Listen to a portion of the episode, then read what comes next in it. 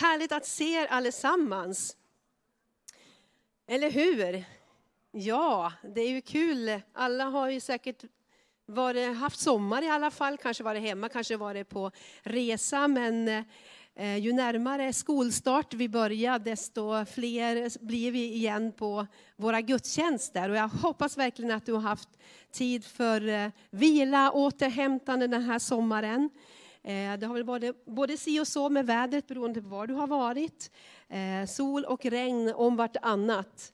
Eh, men nu får vi verkligen njuta av de här sista dagarna. Vi har haft skoluppstart för både Broskolans personal och lärare och Hannaskolans personal och lärare under veckan som har varit.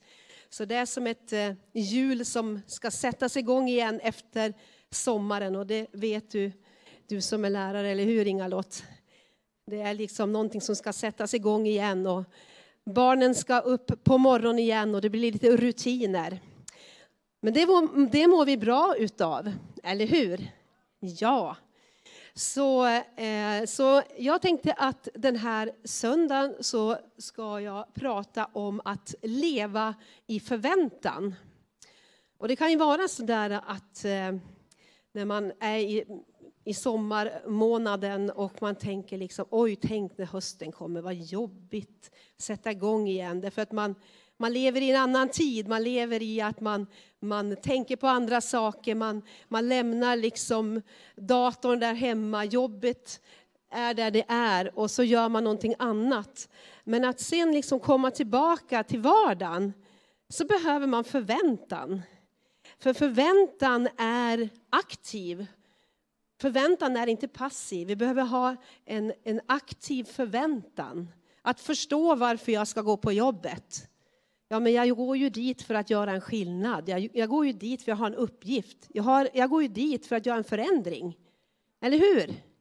Att man behöver förstå varför man, man eh, behöver ha en förväntan. Eh, och, och, och, så är det också eh, på olika områden. Jag vet inte vad du tänker på när du tänker på förväntan. Tänker du på små, de små barnen som väntar på julafton kanske? Det är förväntan, eller hur? Eller att du kanske har sått potatis eller satt potatis eller sått eh, morötter och du väntar med spänning på att det ska bli en skörd snart och du får ta del av skörden. Det är ju också en förväntan, att man har gjort någonting och man förväntar sig en skörd. Ja, är det någon som har sått den här sommaren? Det är några stycken. Det har varit mycket torka och mycket regn, men vi får se vad det blir. Eh, och eh, ibland så sätter vi olika förväntningar på varann. Eh, Ibland så skriver vi till och med förväntansdokument i våra, på våra arbetsplatser. Vad förväntas av dig när du arbetar här? Vad förväntas av dig som kund? Och så vidare. Så förväntan, det är ju någonting som är aktivt. Ett val som vi gör. Så jag vill bara ställa dig en fråga. Har du någon förväntan på den här hösten? I ditt liv? I dina omständigheter? I kyrkan, i familjen? Bär du på förväntan? Mm. Nu ska vi läsa först om en man som verkligen hade förväntan. Och vi ska läsa, om du har en bibel med dig eller din telefon, eller så kan du följa med här, så tror jag också texten kommer upp än om den är liten. Apostlagärningarna kapitel 3 från vers 1 till 10. Och eh, det här är ju en välkänd berättelse för dig som är van att läsa din bibel. Vi läser från vers 1. Petrus och Johannes var på väg upp till templet vid bönetimmen, den nionde timmen. Alltså det här betydde ungefär vid tretiden räknat för oss på eftermiddagen. Då bar man dit en man som hade varit förlamad från födseln.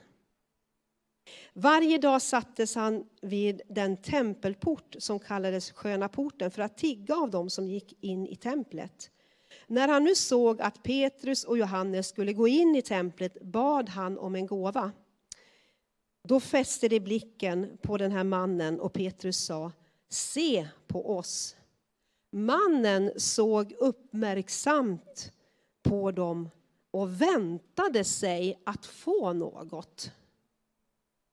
Men Petrus sade, silver och guld det har jag inte, men vad jag har, det ger jag dig. I Jesu Kristi Nazarens namn, res dig och gå. Han grep honom i högra handen och reste honom upp, och genast fick mannen styrka i fötter och i vrister.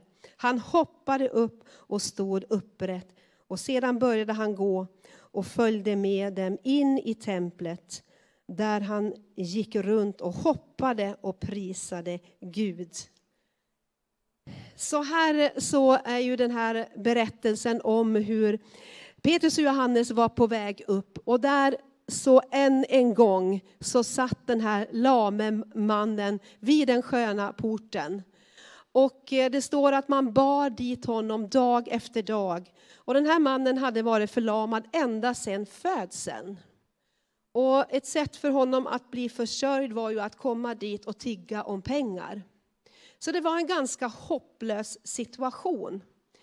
Eh, han hade ju verkligen en anledning att, in, att, att, att tappa förväntan på en förändring, eller hur? Han tiggde om pengar, men lärjungarna sa, vi, har, vi, vi ger inte eh, silver och guld, vi har någonting bättre. Och det står att mannen blev uppmärksammad och började lyssna på eh, Petrus och Johannes. Och eh, det står att han fick förväntan. Han började vänta på att få någonting utav dem. Alltså det blev ett wake-up call för honom. Alltså de här har någonting för mig. Ja, det här vill jag ha. Det här är någonting som, som det här kommer att bli en, en, en förändring i mitt liv. Och det står att, eh, att eh, lärjungarna Petrus och Johannes, de sa till honom, se på oss. Silver och guld har vi inte, men vad jag har det ger jag dig. Res dig och gå. Och de grep honom i högra handen, reste upp honom och han fick ett förvandlat liv. Och jag vill bara stanna upp vid den här meningen där det står att mannen såg uppmärksammat på Petrus och Johannes och väntade sig att få något. Han väntade sig att få något. Och det här är ett tillstånd att leva i förväntan.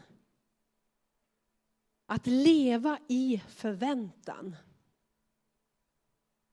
Och förväntan, det leder till tro. Tro, hopp och kärlek. Hoppet och förväntan. Förväntan och hopp går hand i hand. Men, och när vi har en förväntan, då leder det också till att vi har en tro. Om vi inte har förväntan så är det svårt att leva i tro. Eller hur? Ja, det kommer inte att gå. Det har aldrig hänt förut. Ni ser hur det ser ut. Då är det svårt att tro, eller hur? Men när vi har en förväntan, det kommer hända något. Jag vet inte när, jag vet inte hur, jag vet inte var. Jag har en förväntan på att Gud ska göra någonting. Jag har en förväntan på att det kommer att bli en förändring. Och det här kan ju bara, både vara i vårt kristna liv men också i det naturliga, att ha en förväntan. Förväntan gör att jag börjar gräva i, i, i pärlandet, i potatislandet. Eller hur? Har jag ingen förväntan på skörd, då går jag ju inte ens dit. Eller hur? Men förväntan att få skörd, förväntan, det gör oss aktiva att göra någonting. Amen. Vi kan gå till bild två. Våra erfarenheter och våra omständigheter kan göra att vi tappar modet, att vi tappar hoppet och därmed också förväntan på förändring. Vi går igenom livet. Herren säger i sitt ord att bara för att vi är troende så kommer vi inte att eh, slippa undan lidande, slippa undan den här världen. Vi vi får ibland gå igenom svåra tider i våra liv. Men eh, Guds löften och Guds trofasthet finns ändå där. Våra omständigheter kan, kan förändras, men våra omständigheter kan också vara under lång tid väldigt, väldigt tung och det kan vara en svår period vi går igenom. Så både erfarenheter och omständigheter kan göra att vi tappar tron på att det kan bli en förändring. Vi tappar, för, vi, vi tappar förväntan på förändring. Vi kan gå till nästa bild. I Lukas 17 och 32 eh, så står det, jag tror att det kan vara nästa bild, eller det går tillbaka. Där står det så här, tänk på Lots hustru. Tänk på Lots hustru, står det i Lukas 17 och 32. Den som försöker bevara sitt liv ska mista det, men den som mister sitt liv ska rädda det. Tänk på Lots hustru. Det var någon som sa att det står om 170 olika kvinnor i Bibeln. Och eh, av alla kvinnor så säger Lukas, tänk på Lots hustru. Inte tänk på Maria eller tänk på någon av de kvinnor som, som, som tjänade Jesus, utan tänk på Lots hustru. Och eh, vad menar, varför ska vi tänka på Lots hustru? Det är ju bara en liten berättelse om det här i första Moseboken som det står om Lots hustru. Eh, men det var så att eh, Lot levde med sin familj i Sodom och Gomorra. Och eh, Abraham bad för sin, för sin släkting och Gud kom eh, genom att han sände en ängel till Lot och till hans hustru, tog dem i handen för att ta dem ut ur syndens näste, för att rädda dem. Och Gud sa till, till dem att spring härifrån, gå härifrån och se er inte tillbaka. Se er inte tillbaka. Spring för era liv. Du känner igen berättelsen. Men vad hände på den här äh, resan från Sodom och upp till bergen. Lot sprang, men vad gjorde Lots hustru? Hon vände sig om och tittade på sitt gamla äh, hem kanske, sina vänner, sina minnen kanske hon hade där, som hon hade svårt att lämna. Och på grund av att hon inte gick in i det som Gud hade för henne och för dem så blev hon ju en, en saltstod. Det här är ju en verkligen dramatisk berättelse. Men det vill ändå tala om att, att det som vi har i våra liv, låt oss inte fastna i det när Gud säger någonting. När Gud säger att vi ska ta ett steg till. När Gud kallar oss att ta nya steg. När Gud säger att lägg av det där, gå den här vägen. Hur viktigt är det inte att inte se sig tillbaka utan att våga ta ett steg med Herren. För när vi är här så är det lätt att tappa förväntan. Gud, du säger ju ingenting. Det är bara det vanliga. Det är det här liksom morgon till kväll. Alla vardagliga sysslor. Men jag vet ju vad jag har. Eller hur? Men just det där att när Gud säger gå, spring för ditt liv, ta ett steg. Då tar vi ett steg i tro och då börjar vi förvänta vad Gud har för oss. Så lydnad, det ger förväntan. Amen. Är du med? Våra erfarenheter, det som ligger bakom, kan också hindra, inte bara omständigheterna som vi är i, men också de erfarenheter som vi har bakom oss. Det kan vara både det som har varit positivt och det som har varit negativt. Och det här välkända ordet som vi många gånger har predikat om, ifrån Jesaja 43, 18-19, där det står att tänk inte på det som har hänt. Bry dig inte om det som var förr, för jag gör något nytt. Ja, men ska det komma väckelse, någonting nytt, då tänker vi väldigt stort. Men tänk att det här bibelordet är ju detsamma varje dag. Jag vill göra någonting nytt. Alltså att leva i förnyelse. Varje dag så vill Gud verka i ditt och mitt liv. Tänk, låt inte dina erfarenheter, låt inte det som kanske var din seger få liksom bestämma din framtid. Eller de här riktiga nederlagen som bara håller dig tillbaka, som håller tillbaka frimodigheten i ditt liv. Tänk inte på det. Lämna det bakom dig och sträck dig framåt.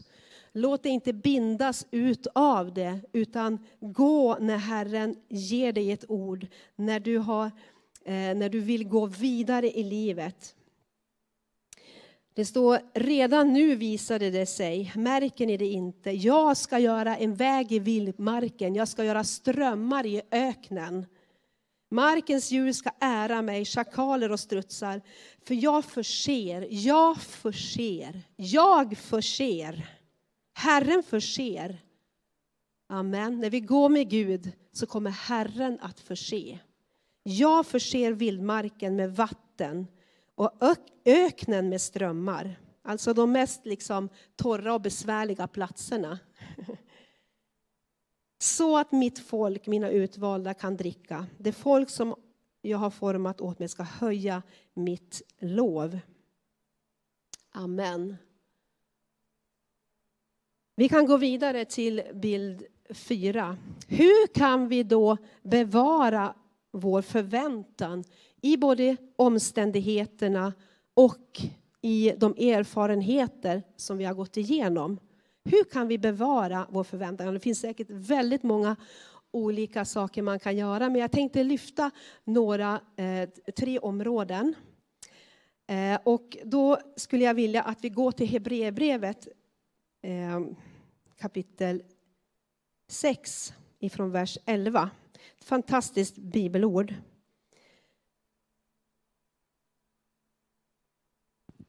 Hebreerbrevet 6, 11-15. Jag vet inte om du ser det, om du hittar den där.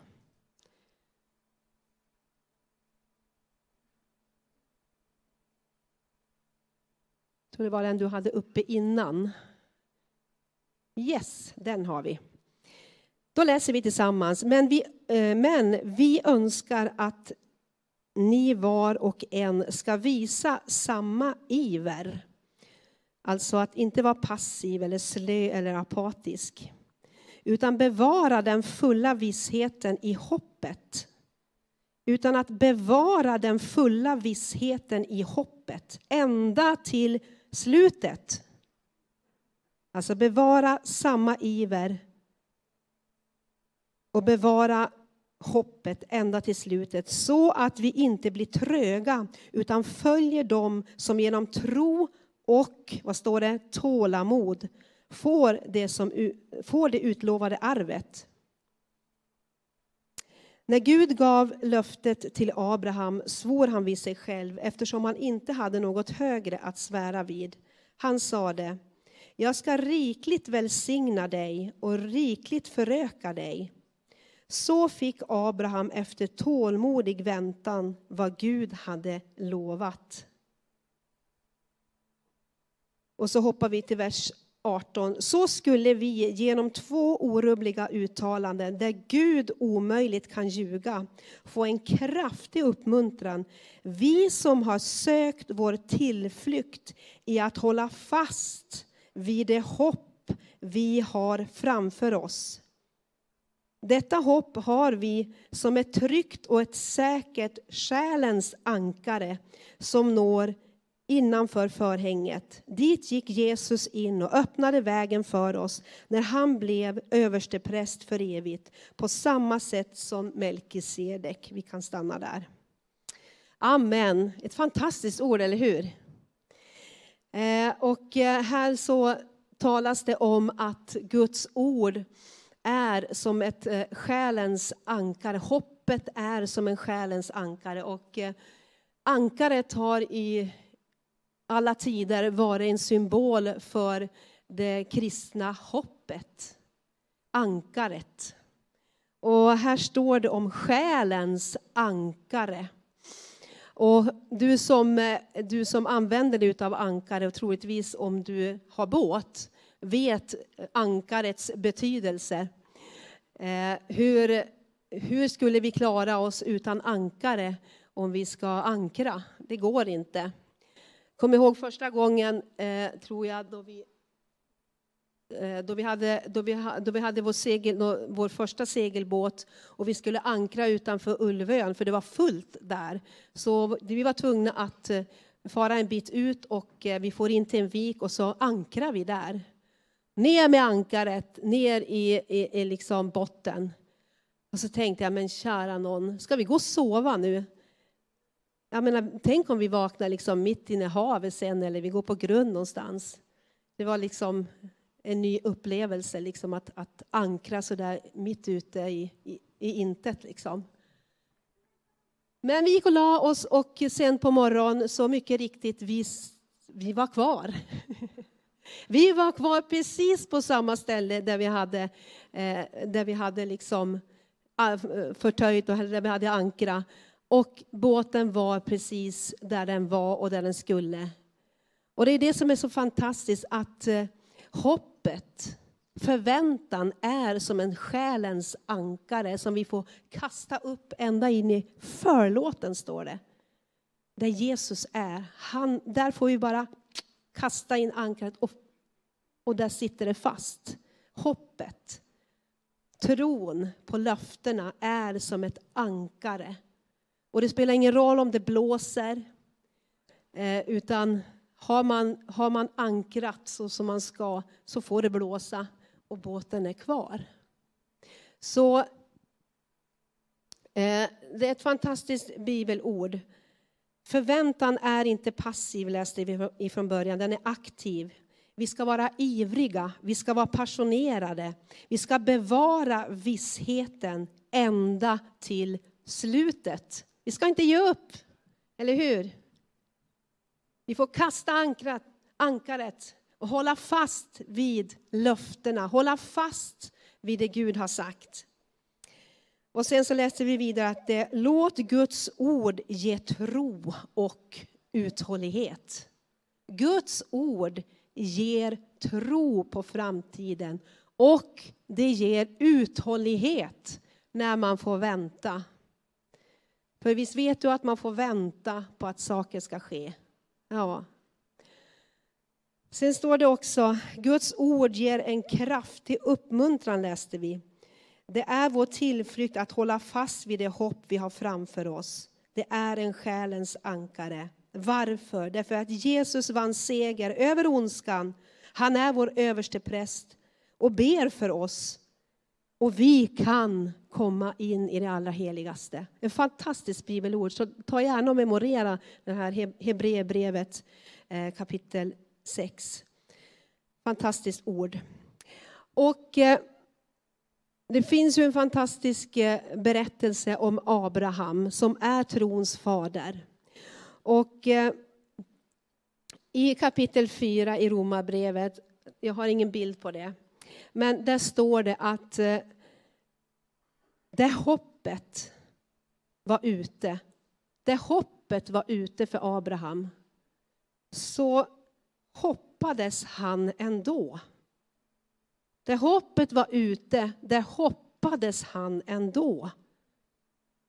Och trodde hoppet och tron och blev så en far till många folk. Varför? Jo, som det var sagt. Gud sa till honom, så ska din avkomna, komna, avkomna bli. Och det så han vacklade inte i tro när han tänkte på sin döda kropp. Det här var hans omständigheter. Han, hans kropp var som död. Sara var som, hennes moderliv var dött. Alltså tala om en, en, en omständighet som var emot mot det som Gud sa, eller hur? Men han är ju trons fader. Så att vi kan liksom läsa om det här och få hopp och tro och förväntan. Han vacklade inte i tro när han tänkte på sin döda kropp. Han var omkring hundra år och att Saras moderliv var dött. Han tvivlade inte i otro på Guds löfte utan blev istället starkare i tron. Han gav Gud äran, fullt övertygad om att vad Gud hade lovat, det var han också mäktig att hålla. Alltså han lyfte blicken ifrån sina omständigheter till vem Gud var och vem Gud är. Att det Gud har lovat, det är han mäktig att hålla. Det är han mäktig att låta gå i fullbordan. Jag kan inte göra det. Men han valde att förtrösta, att sätta sin förväntan icke på omständigheterna, utan på Gud. Och det är så att han prisade Gud, han ärade Gud, han sökte Guds ansikte. Och det är ju det som är det fantastiska i att vara en troende och få del av Guds ord. Guds ord är levande. Det står att, eh, att eh, ordet blev kött och tog sin boning ibland oss. Alltså Gud var ordet, Gud är ordet. Ordet har blivit kött, alltså ordet är Jesus. Och när vi kommer till Gud, tar del av hans ord, så ger det oss liv på insidan. Än hur dött det kan vara, än hur hopplöst det kan vara. Men när vi får ta emot Guds ord och hans löften så ger det oss liv, så ger det oss förväntan. Därför förväntan kommer och förväntan går, eller hur? Det är någonting man behöver uppleva när man har tappat det för att det inte ska bli slentrian och för att det ska bli tungt. Utan när vi har förväntan, då blir stegen mycket lättare. Eller hur? Har du tänkt på det? Ja, det kommer ske någonting. Ja, jag bara vet. Men hur vet du? Ingen aning, men jag vet. Jag bara känner att jag har en förväntan. och vi kan ju läsa, eh, jag har haft eh, den här sommaren så vi brukar alltid ta med oss en massa böcker att läsa. Och det har vi gjort också den här sommaren, men den, denna sommar så blev det inte så många böcker jag tog med mig, utan jag har läst Bibeln hela sommaren och läst en massa böcker som jag inte annars läser i. Typ som eh, Daniels bok, Hesekiel, Jeremia, eh, Habakuk, sådana här. Brukar du läsa i dem ofta, eller? Ja, vi har någon som gör det. Riktigt sådär eh, det blir bara värre och värre och värre ju mer man läser och, och ondskan blir bara större och större och Gud blir bara argare och argare. Och profeterna liksom, de, de blir liksom eh, slängda i brunnar och de blir allt möjligt. Men eh, det är så fascinerande att se att det Gud sa genom sina profeter, det skedde. Det blev så oavsett hur fint och bra allting var så hela Jerusalem blev helt uppbränd och förstörd, precis som, som profeterna hade utlovat. Och Babel, eh, Babylonien ble, blev liksom den st stora staden. Och, eh, och så vidare. Men det Gud sa, det blev alltid så. Så Guds ord är levande och kraftfullt. Amen. Så när det, klagan kommer, när, när det blir eländigt, vad blir det med alla under? Du vet, det står i många psalmböcker, vad har, vad, Gud, vad har blivit med alla dina under?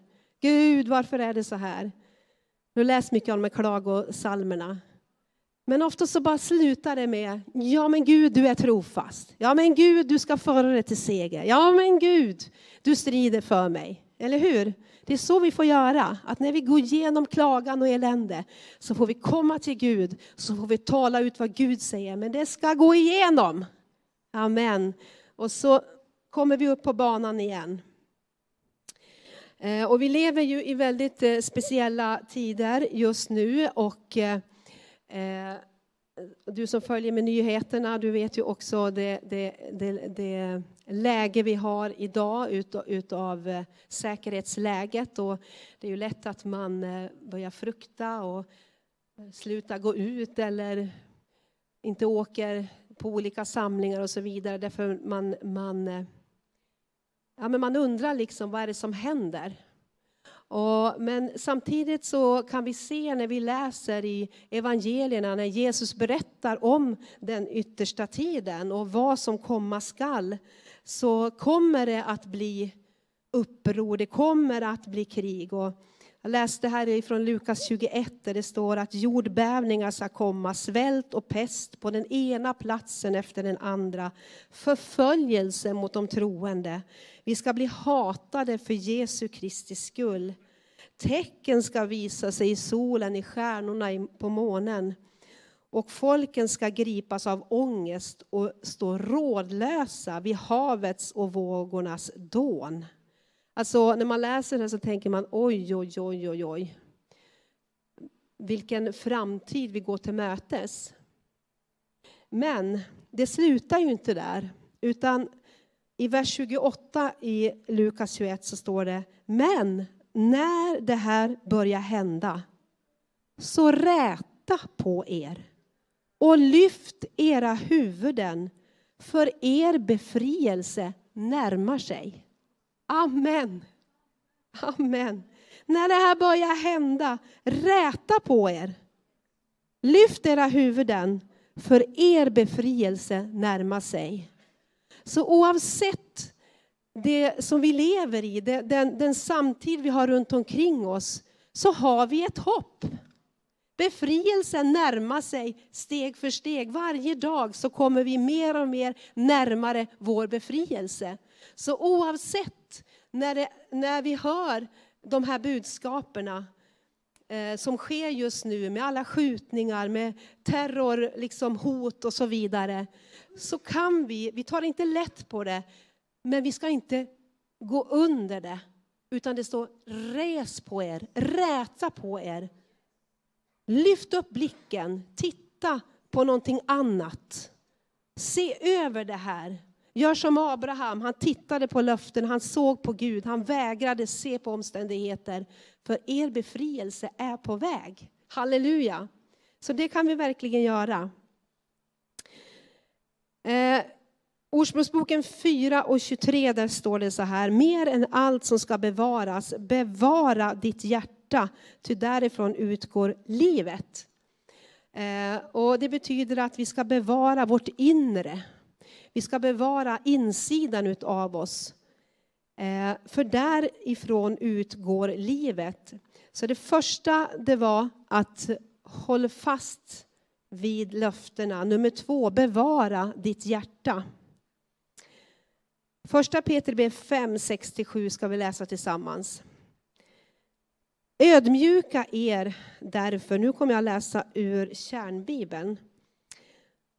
Eh, då står det så här, ödmjuka er därför under Guds mäktiga hand. Ödmjuka er därför under Guds mäktiga hand. Amen. Hans hand. Hans hand förmår, hans hand bär oss, hans hand är inte för kort. Hans hand gör mirakler. Amen. Ödmjuka er därför under Guds mäktiga hand så att han kan upphöja er i rätt tid och på, i lämplig tid. När ni kastat all er oro, ängslan och varje bekymmer på honom för han har omsorg om er. Amen. Så när vi läser kärnbibeln här, vilket är liksom en översättning direkt ifrån, ifrån grundtexten, så betyder det att kasta sina bekymmer och att ödmjuka sig hör ihop. Amen. När ni kastar er oro, ödmjuka er när ni kastat er oro och ängslan, för han har omsorg om er. Och det här ordet oro det används för världsliga bekymmer som kväver ordet. Och i Markus 4 så vet du att det står om de olika jordmånerna, hur vi ska bevara vårt hjärta, eller hur? Bevara ditt hjärta från att bli hårt. Bevara ditt hjärta ifrån det här vardagliga.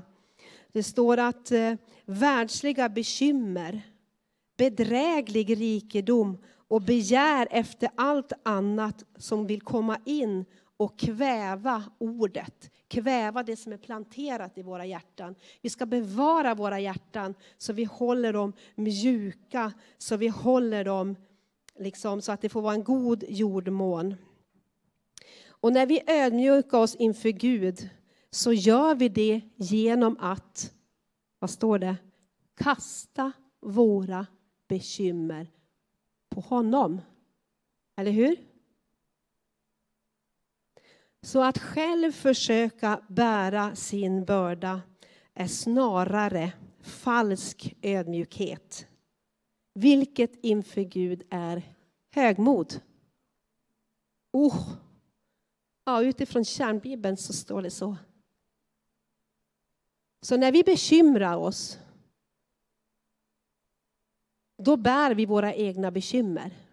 Och vi ödmjukar oss inte under hans mäktiga hand. Vi talar mycket om att söka hans ansikte. Men här står att vi ska ödmjuka oss under hans hand. Hans hand är inte för kort. Hans hand kan göra mirakler. Hans hand kan förändra din situation. Och vi ska böja oss under hans hand genom att kasta våra bekymmer på honom. På det sättet så bevarar vi vårt hjärta ifrån oro, ifrån allt detta som vill kväva Guds ordet i våra hjärtan. Amen. Och hur, och hur bevarar vi våra hjärtan mjuka? Att inte få en stengrund. Jo, det är med att leva i förlåtelse. Amen. Leva i förlåtelse, att bevara sitt hjärta, leva i förlåtelse. Beskydda sitt hjärta från besvikelse, ifrån till och med bitterhet som kan komma in i våra liv, som gör att vår förväntan och vår tro på Gud känns långt borta. Amen. Amen. Och det sista då. Ska vi läsa ett bibelord till innan vi ska avsluta? Orkar du det? Ett sista bibelord. Det är bra. Ifrån Nehemja kapitel 2.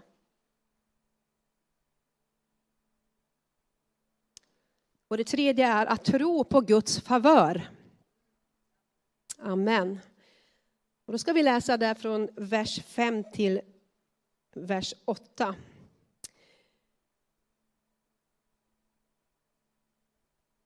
Och Nehemja svarade sedan kungen, om det behagar kungen och om din tjänare funnit nåd inför dig, så sänd mig till Juda, staden där mina fäders grav finns, alltså till Jerusalem, så att jag kan bygga upp den igen. Då frågade kungen mig, det här var ju alltså Nehemja i Babel, eller i Susa som det står. Eh, och eh, kungen frågade mig, medan drottningen satt vid hans sida. Hur länge varar din resa och när kommer du tillbaka? Eftersom jag har funnit nåd inför kungen och han vill sända mig iväg så nämnde jag en bestämd tid för kungen. Jag sa till honom, om kungen finner för gott så låt mig få brev till ståthållarna i landet på andra sidan floden så att de låter mig passera deras land tills jag når Juda och ett brev till Asaf som är uppsyningsmannen över den kungliga skogsparken så att han låter mig få virke till att bygga upp portarna till borgen som hör till templet och virke till stadsmuren och till det hus där jag själv ska bo. Och kungen gav mig det eftersom min Guds goda hand var över mig. Amen. Han fick det eftersom Guds goda hand var över Nehemja. Amen. Amen. Och här tänker jag att eh, Jag har gått och funderat på den här meningen den här sommaren. Att Guds goda hand är över mitt liv. Och när man tänker den tanken, Gud din goda hand är över mitt liv, då ger det förväntan. Förväntan där jag går fram, förväntan om Guds favör. Förväntan att Gud ska verka för mig. Och att, att tro på Guds favör, det skapar vi genom att ha en daglig gemenskap, en kommunikation med Gud. Att eh, vara medveten om hans närvaro, att vara medveten om att Guds goda hand vilar över mitt liv. Och när jag vet att Guds hand vilar, Guds hand vilar över mitt liv, så vet jag att Gud beskyddar mig. Jag vet att möjligheter kan öppna sig för mig. Det som är oväntat, det som inte har väntat. Därför Guds goda hand är över mitt liv. Amen. Och det skapar förväntan. Det skapar hopp. Är du vaken? Amen. Så avslutningsvis, hur kan du, hur kan vi, vi tar sista bilden, hur kan vi leva i förväntan? Jo, genom att lita på Guds ord. Lita på Guds ord, vet att det bär. Det är inte som människor, vi kan bli besvikna på människor.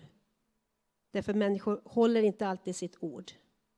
Men Guds ord kan vi alltid lita på. Och det är en attityd att bestämma sig för att Guds ord litar jag på. Även om inte jag ser det just nu, så kommer det genom tro och uthållighet. Tänk på Abraham, tänk på Sara. Det kommer att gå i fullbordan och vi håller med vad Gud säger. Och nummer två, att bevara våra hjärtan, att bevara ditt hjärta. Bevara ditt hjärta mjukt, bevara ditt hjärta Eh, ifrån besvikelser, bevara ditt hjärta ifrån att slukas upp av den här världen, utav all oro, utav allt strävande som vi istället bara kan få lämna i Guds hand och ha med oss Gud i de olika omständigheterna som vi är i. Och nummer tre, att tro på Guds favör. Därför att Guds goda hand var över mitt liv, sa Nehemja. Amen. Ska vi stå upp tillsammans? Amen. Tack Herre. Vi prisar dig Herre för att vi får be om förväntan. Vi ber om förväntan. Herre, ge oss förväntan. Ge oss förväntan i vårt vardagsliv, Herre. Det som kanske stundar med arbete, att komma tillbaka efter semestern.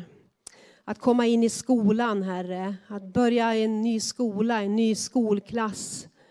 Herre, vi ber om förväntan.